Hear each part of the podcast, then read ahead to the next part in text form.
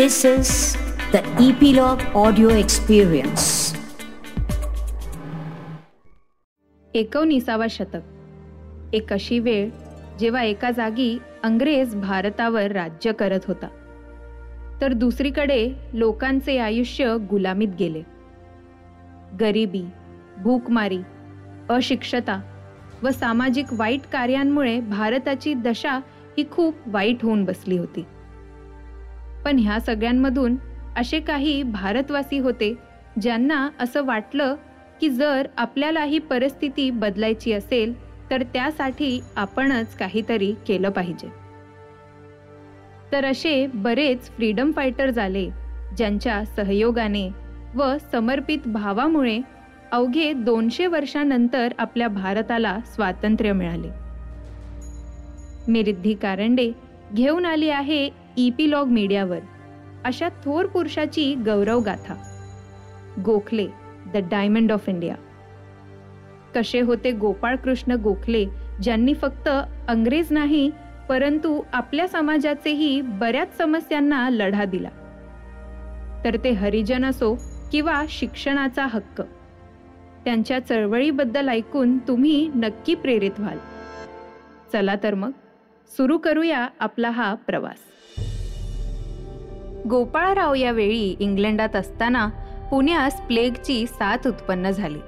प्लेगचा विनाश करण्याकरिता सेग्रिगेशन डिसइन्फेक्शन वगैरे जे काही उपाय कृतीत करावे लागले व ते ज्या माणसांकडून करवले त्यांच्याबद्दल म्हणजेच सोल्जर लोकांबद्दल फारच गवगवा झाला होता.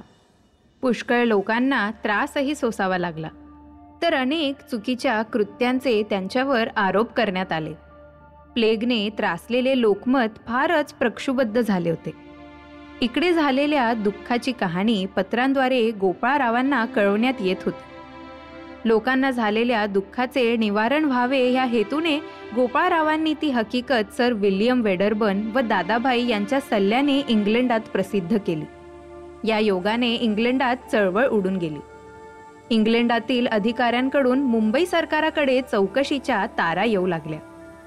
मुंबई सरकाराने पाच प्रश्नांच्या पत्रिका पुण्यात पाचशे गृहस्थांकडे पाठवून गोपाळरावांनी केलेल्या विधानाचा पुरावा कोणापाशी आहे का? निदान एकीव माहिती तरी कोणास आहे काय? अशी ताबडतोब चौकशी केली.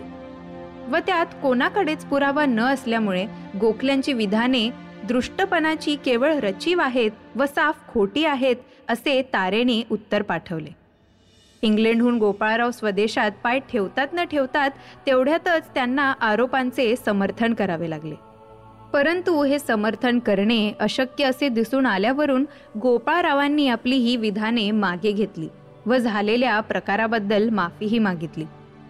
पुष्कळ वर्तमान पत्रकारांनी गोपाळरावजींनी मागितलेल्या माफीबद्दल तिरस्कार बुद्धीने त्यांची हेटाळणी केली.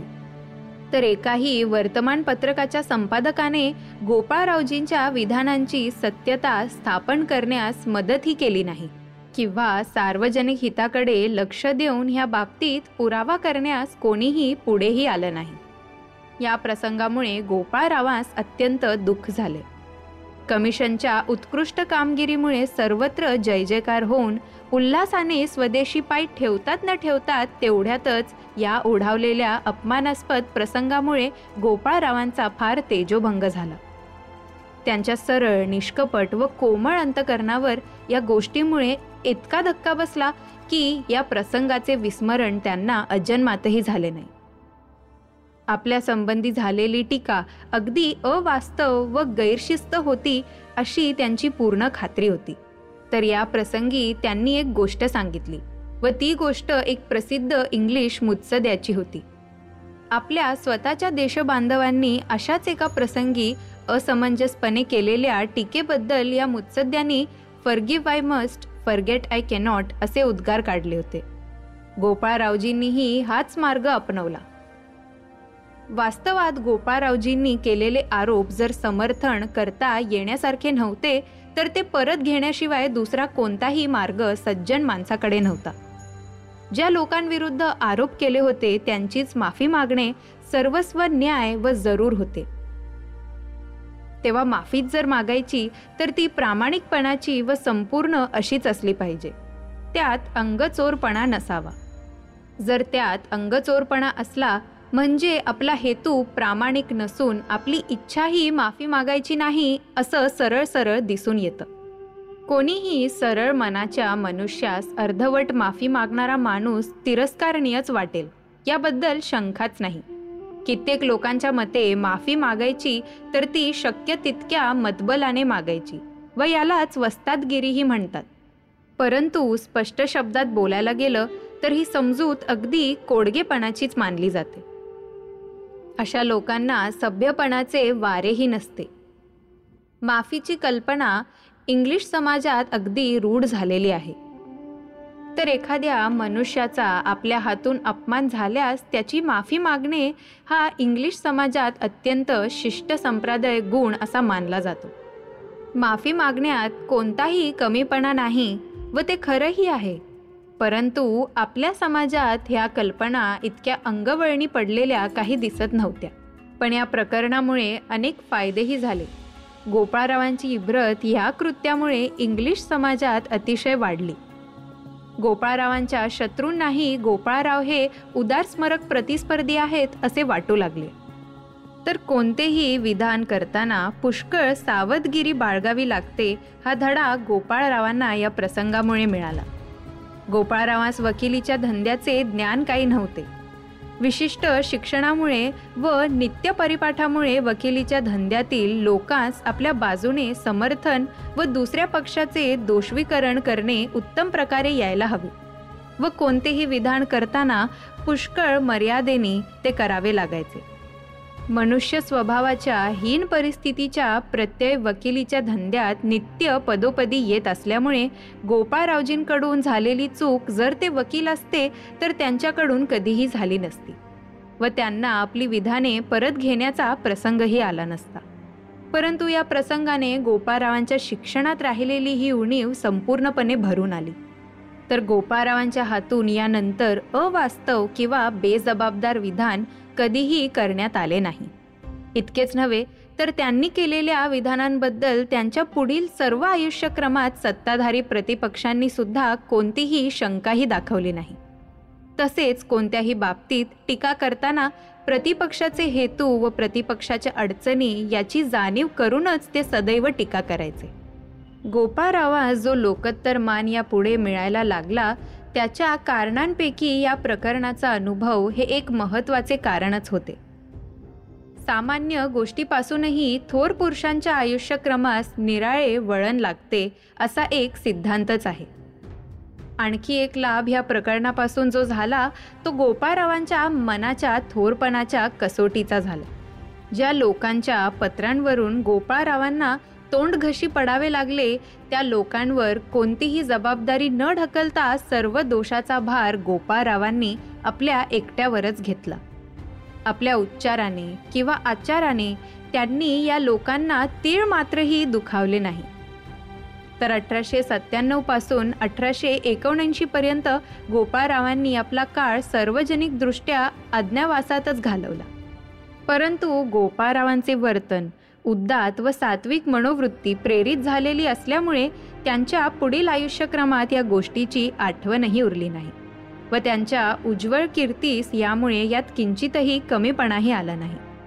यावरूनच गोपाळराव व त्यांचे असमंजस टीकेकार यापैकी कोणाचे करणे योग्य व न्यायाचे होते हे निश्चयाने ओळखता येण्यासारखे आहे. तर अठराशे अठ्ठ्याण्णव साली पुण्यात प्लेग सुरू झाला. या भयंकर साथीपासून गरीब लोकांचे संरक्षण करण्याकरिता इनॉक्युलेशनचा प्रसार करण्याचा त्यांनी निश्चय केला. पुष्कळ सेवक तयार करून त्यांच्या मदतीने या उपायाचा प्रसार करण्याची त्यांनी खटपटही केली. तसेच गरीब लोकांची मदत करण्याकरिता परिश्रम केले.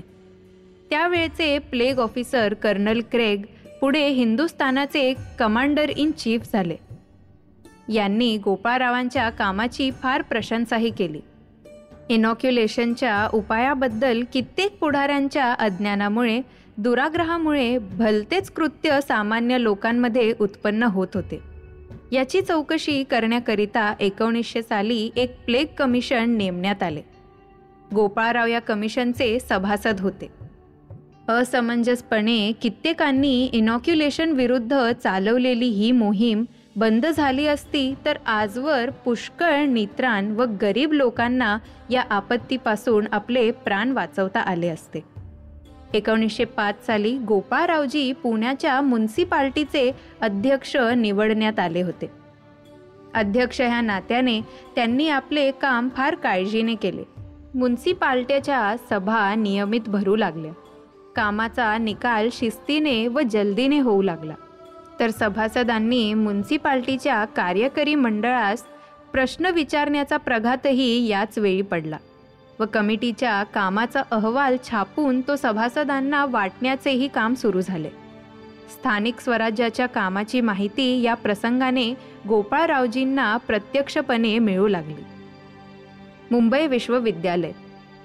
अठराशे पंच्याण्णव साली गोपाळरावांची निवड युनिव्हर्सिटीच्या फेलोच्या जागी झाली. व या संस्थेत त्याचा प्रवेशही झाला व मरेपर्यंत ते युनिव्हर्सिटीचे फेलोच होते.